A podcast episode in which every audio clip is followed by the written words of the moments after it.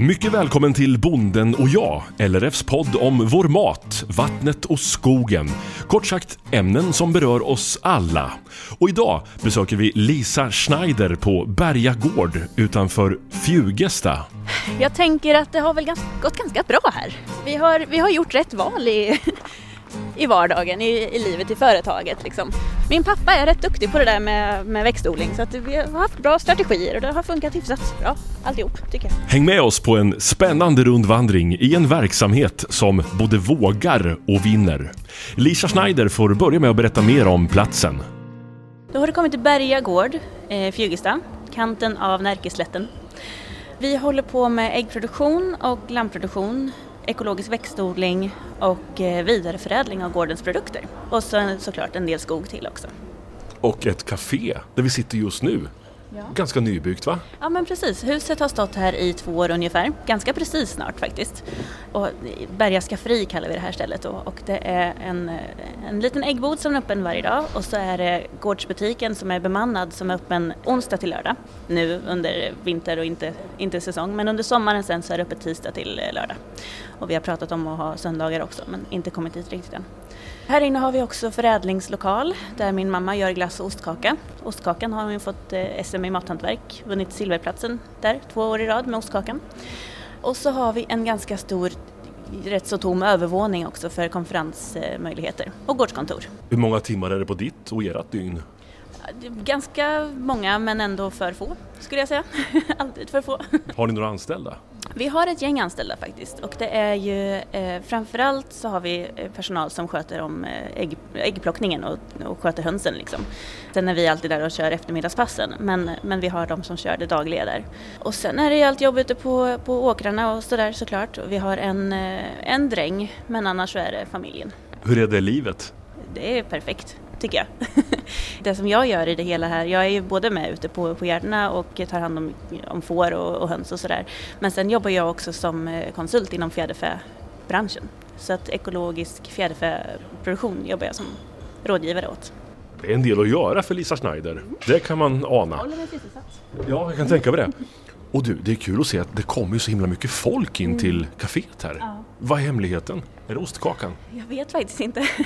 Nej, det, har, det, det ökade alltså. Vi har ju alltid haft bra strömning med folk. Vi ligger nära Örebro och vi ligger nära Fjugesta och vi har också Lanna som är väldigt mycket nybyggen och jag tror många, många av vår målgrupp som flyttat in, barnfamiljer och sådär. Och folk som gör medvetna val när de handlar. Eh, så vi har väldigt många nära och Ja, vi har, inte, vi har inte gjort någon reklam egentligen för oss heller. Vi är med i några tidningar då och då och skriver om det. Men annars så tror jag mest att folk pratar om det som ett bra ställe att åka till. Och som sagt, äggen är ju det som, som egentligen kanske drar de flesta. För äggboden har vi haft ända sedan vi byggde hönshuset 2002. Och 2003 satte vi in de första hönsen. Så äggen har folk alltid kommit hit och handlat och nu har vi också utökat då med, med lite allt möjligt. Vi har ju alltså både gårdens produkter här och sen eh, köper vi in annat lokalt mathantverk så att vi, vi, vi är lite centrum för, för lokal bra mat helt enkelt. Det är många som har och många som vill ha en gårdsbutik. Mm. Men skulle det se ut så här på alla gårdsbutiker då skulle det vara drömmen kan jag tänka mig för det är en strid ström. Mm. Vad vill du säga till de som har den där gårdsbutiken där det kommer några då och då? Ja, Ja, men jag, tror, jag tror mycket på det här med att göra reklam för sig och man kan nog ha ett ganska litet ställe och ändå få det att fungera. Eh, men, men jättebra med sociala medier alltså, där man kan marknadsföra sig och ändå göra det ganska billigt. Sen, ja men såklart, bygger man ett sånt här ställe så, så krävs det ju också att det kommer folk och, och ser till att hjälpa till att betala av lånen. Liksom. Ja, för det här är stort ska jag säga. Det är en stor ja. disk där borta med, nu ser inte jag vad ni har i disken här borta, Nej. men vad kan det vara? Det är, inte, är det bakverk? Eh, det är lite bakverk ja. som, vi, som vi gör här, men sen är det också en ostdisk där bakom. Och vi har lite kött och, och sådana saker också. Och en stor yta där man kan sitta och fika och käka också. Det här är en mm. rejäl satsning. Hur mm. går det för er? Men det går ganska bra skulle jag säga. Eh, vi, vi, vi fick ju en ökning där precis innan påsk förra året. Och den ökningen brukar vi se inför påsk så vi tänkte att det kanske inte är något, något konstigt med det, det kommer väl gå ner igen. Men sen har det liksom bara hållit i sig. Eh, och i takt med coronan också när folk faktiskt väljer lite mer lokalproducerat och närproducerat så, så har det fortsatt att öka. Alltså folk eh, kommer ju och håller avstånd men de kommer hit fortfarande. Ni känner er lite gynnade av ja. coronan på något sätt? Ja absolut, det är många som har ringt och frågat och hur klarar ni er under krisen och vad, sådär. Men, men det har inte gått så dåligt hos oss som för andra. Sen är det såklart att vi har ju inte kunnat sälja lika mycket till restauranger och så som vi brukar. Men, men, men folk har hittat hit ändå. Men du Lisa, ska vi ta och gå en sväng och kika lite? Det kan vi göra. Gårdscaféet är stort, trevligt och mycket inbjudande. Här finns väl tilltagna ytor för besökare som vill slå sig ner och äta eller bara ta en fika. Precis innanför entrén möts man av en stor disk med lokalt producerade livsmedel tillsammans med hyllor som fylls av en massa andra spännande produkter. Det mesta är ju väldigt när, närproducerat och närodlat men vi har ju en hylla här med lite exotiska grejer också. Och de har vi tagit in för att det är ja, men fair trade och ekologiskt och, och sådär från småbönder lite runt om i världen. Sen har vi vår egen fårull som vi försöker göra någonting med. Här har jag färgat lite ull och så är det lite egen kardad ull. Men det är lite roligt att kunna ändå ta tillvara på den på ett bra sätt. Det, det är en härlig blandning. Ja. Ull, lakritsfiskar, konfektyrgäddor. Ja. Morötter, palsternacka va? Ja men precis. Grönsakerna kommer ifrån Källsprång som är en ekologisk gård också här i närheten. Och så har vi nästa hylla är lite hantverk, en granne som håller på med lite träsnide och keramik och glaskonstverk. Eh, Larssons chips och sen så är det en väldig massa flaskor, burkar med eh, ja, ja, men allt möjligt. Sylt, marmelader, saft och så vidare. Är det det här som är liksom hemligheten? Man går ihop olika producenter och har ett och samma försäljningsställe? Det tror jag är en väldigt bra grej faktiskt. Så folk, be folk behöver inte åka runt speciellt mycket för att, komma för att ändå få ja, men det mesta av, av det man ändå handlar. Liksom. Mm. Sen är det osten som är en, en, stor del av det och det är fjällkomjölk ifrån Granhammar som vi, som vi köper in all mjölk i form av ost. Fjällkomjölk, mm. för den som inte vet vad en fjällko ja, är. Eh, Mandelmans har ni kanske sett. Ja, de har ju fjällkor som kommer från samma ställe. Alltså det är fjällnära fjällkor så de är lite, en lite mindre eh, kossa. Vad gör det för smaken? Ja, inte så mycket skillnad men det gör lite grann på proteinet och fettet. Men mest proteinet. Det är en väldigt proteinrik mjölk de har, om jag fattat det rätt. Och du, jag kikar in lite i äggboden. Nu får det bara vara en kund i taget där. Det är ju coronarestriktioner. Eh, men hur mycket ägg säljs det här? Ganska mycket faktiskt och det är nästan så att vårat, eh, vi, vi har ju eget packeritillstånd och kan sälja både hemifrån och till lokala affärer och restauranger. Men sen den allra största delen skickar vi till Alsbo Ägg i Dalarna som är vårat packeri ett litet packeri som också skickar tillbaka äggen till närområdet. Det går åt en del här också faktiskt. Och utanför kaféet här, där står det ett helt gäng med bilar. Det är besökarna som parkerar där va? Det är ständigt lite bilar här faktiskt och just idag så, så är ju kaféet också öppet som sagt. Eh, annars är det kanske en eller två bilar här åt gången när de bara ska in i äggbod. Här på Berga Gård odlas det mesta. Verkligen det mesta. Vi har precis stängt dörren bakom oss till gårdscaféet och blickar ut över familjen Schneiders marker. Och häng med nu, för nu kommer det gå undan när Lisa Schneider berättar om vad som odlas och produceras här på gården. Jag tog ju faktiskt till och med med en fusklapp här för att inte glömma bort någonting av det. Men det första vi ser här runt omkring och det som besökarna också ser när de sitter och fikar, det är ju våra hönshagar. Eh, vi har ju 12 000 ekologiska värphöns. Det krävs ju att de har 4 kvadratmeter var utomhus. 12 000? Mm, 12 000 och det är ju ändå ganska litet egentligen. Eh, har man krav så får man ju ha 18 000 i samma hus. Men vi byggde lite mindre. Vi började faktiskt bara med halva huset, 6 000 höns och, och testade oss fram lite grann. Och sen fanns det efterfrågan så då byggde vi ut åt andra hållet så att vi fick 6 000 till. Så att det har vi i två olika åldersgrupper, två olika omgångar så att vi har alltid ägg hemma. Men du 12 000 höns, det låter ju som att bara sköta om alla dem. Det är hur mycket jobb som helst eller? Ja, fast det är ju så enkelt med höns för att man, man, behöver, inte, man behöver inte göra så mycket. Alltså, det enda som man gör är att man går en, en gång eller två gånger in hos dem och kollar så att allting ser bra ut. Och sen plockar man äggen. Och, och det tar ungefär en, det är knappt en heltid alltså. Det tar inte mer än 4-5 timmar förmiddag och någon timme eftermiddag. Ja, sen är det ju lite pyssel runt om såklart, men vi gör ju eget foder här på gården också åt hönsen och det är ju inte helt eh, vanligt att, att man gör det. Ni gör eget foder? Ja, men precis. Vår foderblandning är till största delen av våra egna eh, grödor som vi odlar här på gården. Det är vete och ärtor och havre som vi odlar själva och sen också faktiskt lin, linfrökaka och eh, rapsfrökaka och linet och rapsen odlar vi också här. Pressar linolja här också sen, ända sedan 91. Varför har ni valt att göra så? För att det blir lite billigare. Och just nu är det faktiskt väldigt tråkiga priser på ekologisk spannmål så att eh, då är det mycket bättre att köra dem genom hönsen faktiskt. Det var hönsen det. Ska vi kolla på listan mer? Du har ju en Ja. sån enorm lång lista med dig. Ja men precis, vi, jag har två staplar här och det ena stapeln är sånt som vi odlar varje år. Eh, I lite olika växtföljder men, men vi har alltid vete och Ölandsvetemjöl, eller Ölandsvete som vi, som vi gör mjöl av och säljer här. Och så har vi havrekorn, ärtor, raps, lin. Eh, väldigt mycket vallfrö. Vi har både klöverfrö och engelskt rajgräs och eh, till viss del också, vi har odlat en del timotej, just nu har vi inte det. Och eh, rörsvingel har vi också haft ängsvingel. Och så vall såklart till, till fåren. Eh, och så har vi humle som jag och min sambo har startat upp projekt med. Eh, vi, vi började med att vi köpte 150 plantor av tre olika kulturarvssorter. Eh, och andra året så börjar de ju på att ge lite skörd och den eh, humlen har vi skördat för hand och eh, torkat och allting har gått till Närkes kulturbryggeri som har gjort en öl som de kallar för Bondfolk. Och det är en folkölstyrka och den ölen har vi sålt här i skafferiet. Så det är väldigt roligt. Jag har så mycket frågor, så, men kör på från listan. Det här finns ju mycket som helst att prata med dig om. Det tråkiga med humlen var ju att var, vi satt ju ute på gammal vallmark. Det, var en, det hade ju varit vall i 30 år där så att det var ju såklart väldigt mycket knäppalarver där när vi plöjde upp och vi, det var ingen som hade någon aning om att de var så förtjusta i humle. Så att de flesta faktiskt dog, plantorna. Vi hade väl 17 stycken kvar efter både humle eller knäpparlarvsangrepp och en ganska tuff vinter första året. Ehm, Så vi har köpt några stycken till och nu har vi väl, ja vi får se hur många som lever i år men ett gäng i alla fall humleplantor som, eh, som ger ganska så, börjar på att ge bra skörd i alla fall. Mm. Sist på den listan som vi har försöker med lite grann varje år det är också bovete. Eh, och det var förra året som vi egentligen hade det lite mer än bara på prov. Så, så vi har ganska mycket bovete nu som ligger kvar som, som tröskat torkad vara som vi ska förhoppningsvis få iväg till Värmland och få eh, skalad. Mm. Ni försöker lite med den säger du. Vad är utmaningen där då? Ehm, utmaningen hittills har, vi, har ju varit att vi inte har haft någonstans att göra av den. Eh, vi har inte haft kontakten med, med, med han i Värmland tidigare. Men nu så ska det förhoppningsvis funka.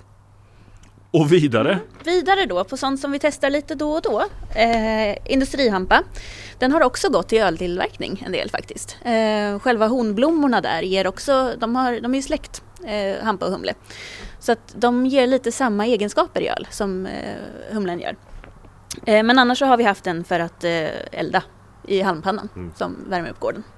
Numera har vi också en flispanna sedan ett par år tillbaka så att den, den står lite grann och gör inte jättemycket nytta om den inte om man inte måste köra igång om den också. Liksom. Rågvete kör vi ibland, åkerböna har vi ibland, solros har vi försökt lite mer på. Eh, det hade vi ett ganska stort fält förra året och lärde oss av hur man ska göra på bästa sätt. Man ska till exempel vara noga med att eh, köra över med välten en gång efteråt för att det behöver plattas till ordentligt. Vi gjorde det på yttervarvet och där kom det upp jättebra. Men resten av fältet var lite dålig uppkomst på. Det är ett bra tips då. Det är ett bra tips, ja precis. Eh, och solros har vi odlat för att vi tänker att får vi igång en bra skörd på den så kan man kanske ytterligare ge hönsen lite mer eget protein och minska ner ännu mer lite grann på det här som vi ändå måste tillsätta som är fiskmjölet. Soja lupin har vi också testat att odla för hönsens skull. Eh, Men det är svårt ekologiskt. De, de har väldigt dålig motståndskraft när det kommer till, till ogräsen. De är sena upp och ogräset tar liksom över innan man ens hinner dit och radhacka. Så det är lite försöksprojekt Det är där. lite försöksprojekt. Eh, Borlottiböna testade vi också men det var också svårt. Dinkel, timotej, quinoa har vi också kört några år faktiskt. Och quinoan är en rolig växt att, att odla. Men den var, första året så var det, ja egentligen båda de åren som, som vi har försökt så har det gått sådär. Det har varit lite för mycket ogräs och det har varit lite Ja, andra året så hittade vi knappt några frön när vi väl tröskade heller. Så att, men vi har inte gett upp. Det, vi, det kan fortfarande gå. Jag ser det på din blick. Det ska gå. Ängsvingel, råg och senap har vi kvar också. Senapen har vi... Senap. Precis, och senapen är ju lite svår ekologiskt för att det är en våroljeväxt. Risken finns att det kommer en väldig massa insekter och vill äta upp den där. Men två år så har vi fått eh, bra skörd på senapen. Och eh, den, de har vi fortfarande kvar att ta av när vi gör senap. Mm. Så vi säljer både senapsfrö och färdig senap som är vårat frö i då och sen äppelcidervinäger ifrån eh, Västergötland. Men allt det här du räknar upp här som ni odlar, vad är det mest efterfrågan på? Ja, just nu så är det mest efterfrågan på vallgröna skulle jag säga. Vi odlar ju ganska mycket ekologisk rödklöver och rödklöverfröet som sen används till ekologiska vallblandningar, eh, den är det bra efterfrågan på.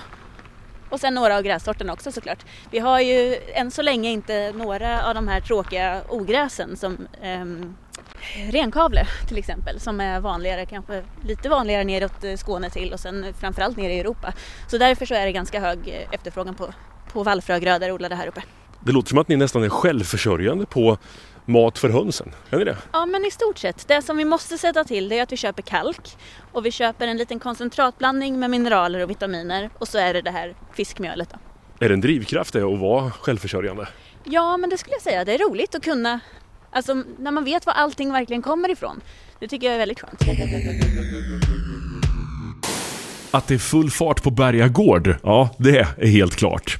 Vad tänker Lisa Snyder själv när hon stannar upp där på gårdsplanen och bara ser sig omkring? Jag tänker att det har väl gått ganska bra här, skulle jag säga. Vi har, vi har gjort rätt val i, i vardagen, i, i livet, i företaget. Liksom. Det, har, det har liksom inte, som man ser på en del andra ställen, att det, det kan vara lite nedgånget ibland och det kan vara, mm, ja men, det hänger väl ihop med så mycket annat. Men är det så att man inte får någon lönsamhet i sin produktion så kanske man tröttnar lite. Och, ja. Vad är det för val som ni har gjort rätt? Och vad är fåren? fåren är där borta. Där borta? Ska Dit ska vi, ja. ja. Eh, så vi kan gå upp här. Vi går upp här. ja. Men vilka val är det? Eh, ja men ja, alltså ekologiskt har ju funkat bra här ett tag. Eh, vi har inte haft så överdrivet mycket ogräs och det har gått bra med, vi har, vi har ju kört med system kameleon som är både såmaskin och eh, radhacka och den har tagit de allra flesta ogräsen faktiskt. Men sen har vi, jag menar, min pappa är rätt duktig på det där med, med växtodling så att vi har haft bra strategier och det har funkat hyfsat bra alltihop tycker jag. Du har ju gått i dina föräldrars fotspår. Ja. Eh, identiskt nästan med pappa va? Ja men ganska likt faktiskt. Ja. I både, både det här med lantbruksgymnasium och sen åkte jag utomlands och, och, jobbade som trainee i Australien sju månader. Pappa gjorde det och mamma gjorde det också fast inte just Australien men Kanada och Nya Zeeland var de i.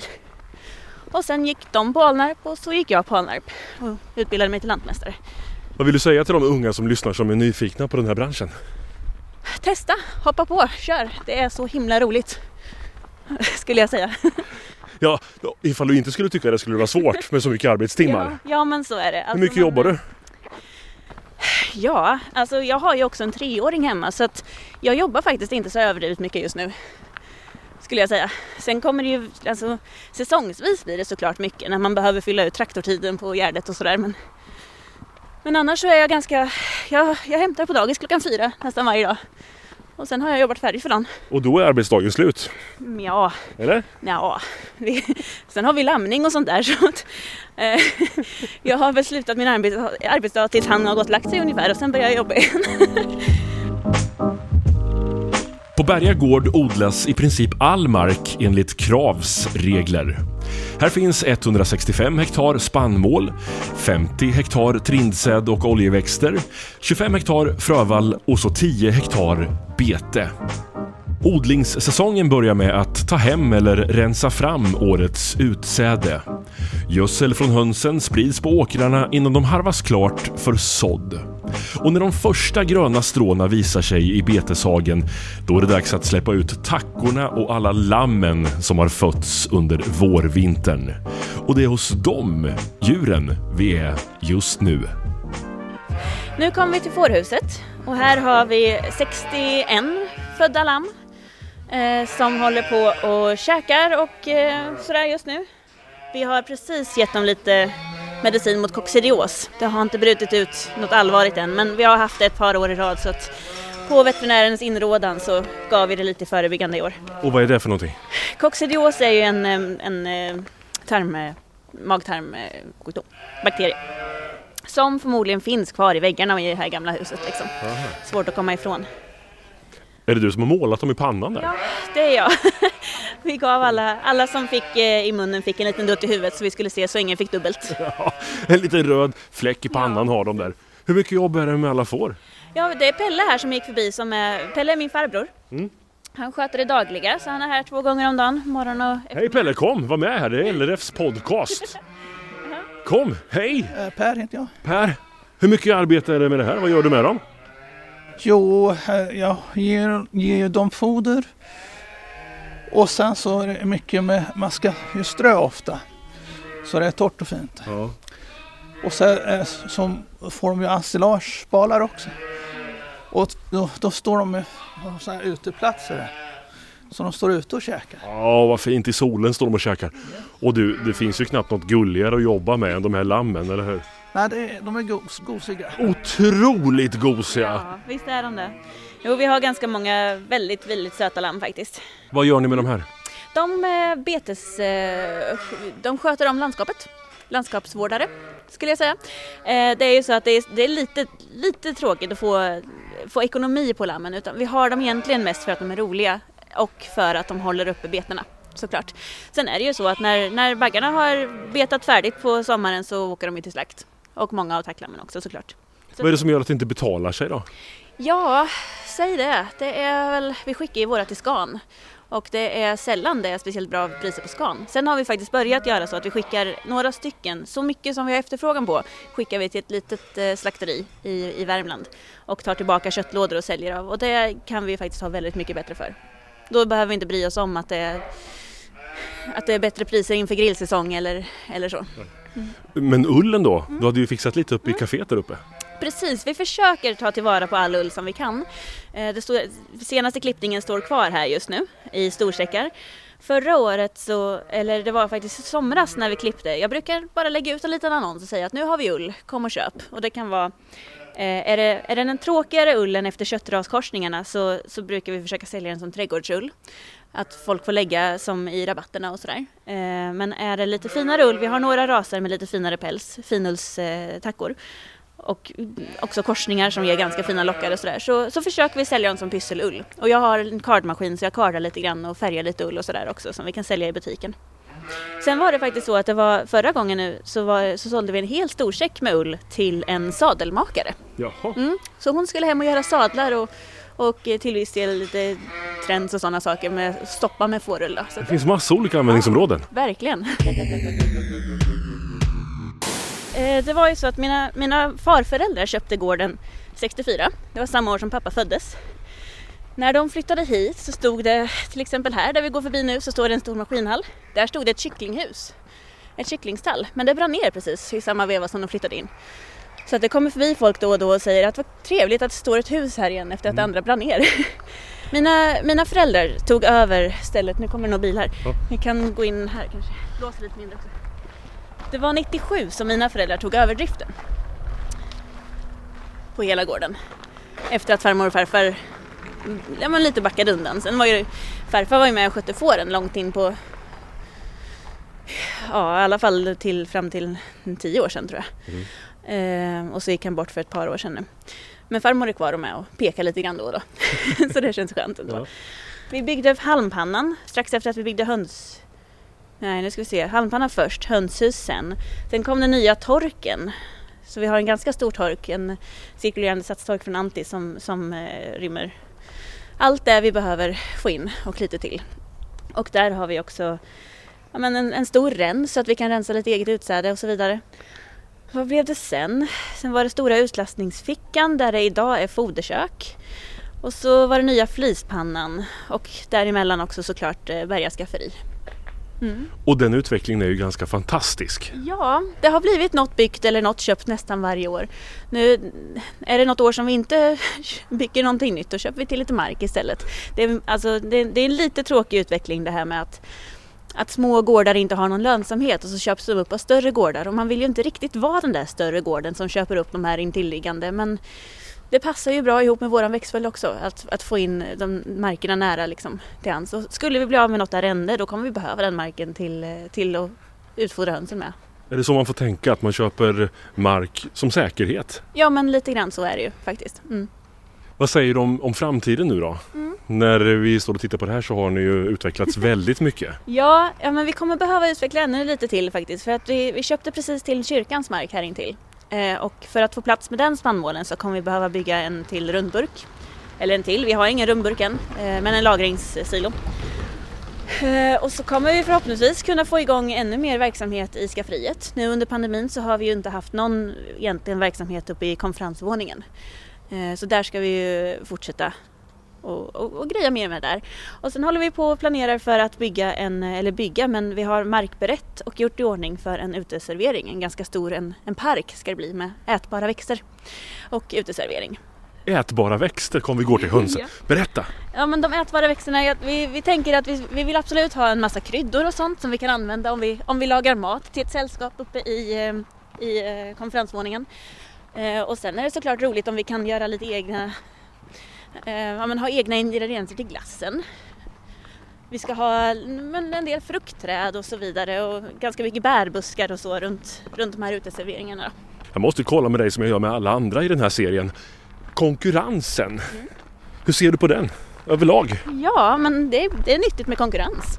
Vi har ju inte så mycket annan sån här verksamhet just runt omkring. Eh, Det är många som kommer och säger att det här var jättebra för det behövs i det här området. Vi har ingen annan stor konferenslokal riktigt så. Hur viktigt är det att få ut folk hit och konferera på, ja, i, i lantbruket?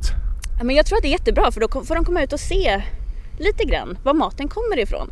Och kan vi också få lite tillfälle att prata om vad vi gör här på gården så är det såklart jättebra reklam också. Bara tvärs över gårdsplanen, från gårdscaféet, ligger hönshuset. Det är ju här själva grunden till ostkakan och glassen som serveras kommer ifrån. Vi står utanför och kikar in i en stor byggnad där äggproducenterna själva lever och bor. Det här är den yngre gruppen som går här. Och det är lite blåsigt idag och det är lite småkallt men eh, de är ju ute ändå här på verandan ganska bra. Sprätter runt i halmen. Jag tycker de ser så roliga ut. Ja. Gå och kika lite med sin tuppkam. ja. Jo, vi har ju både höns och tuppar. Det är ju inte helt vanligt att man har det heller men, men vi tycker att det, det ska gala om ett hönshus och för oss var det självklart att ha ett gäng tuppar med också. Är det det här som är motorn i verksamheten? Äggen? Ja, det skulle jag nog säga. Utan äggen så hade vi inte kunnat göra så mycket egna produkter känns det som. Glassen och ostkakan är ju en stor del av vår vidareförädling. Och så mjölken till glassen och ostkakan köper vi av en granne här borta på andra sidan Fjugesta. Folk som kommer hit då, till exempel konferensgäster eller övriga kunder, har de koll på hela kedjan hur det går till? Till exempel att få en glass, vad är det? Ja, nej det, det känns allmänt som att det är ganska dålig kunskap om det faktiskt. Sen är det ju faktiskt också så då att vi, vi har ganska så medvetna kunder som kommer hit. Alltså är det så att de vill lägga några extra pengar på, några extra kronor på att det är ekologiskt och ja, men lokalproducerat så, så kanske de också vet om att det finns vissa mervärden.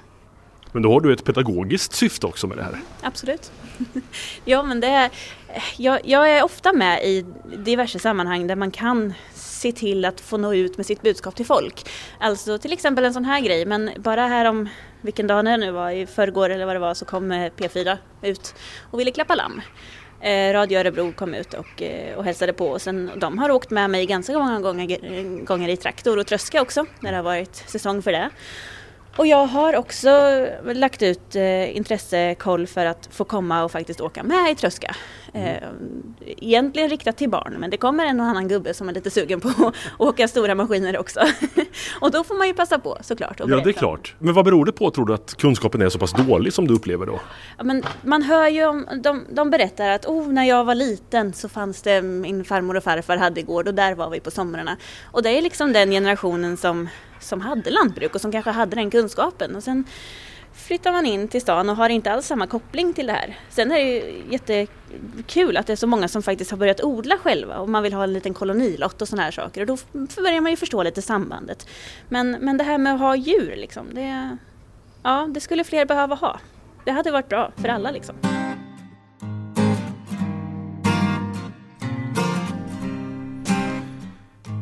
Du har lyssnat till Bonden och jag, en poddradioserie från LRF.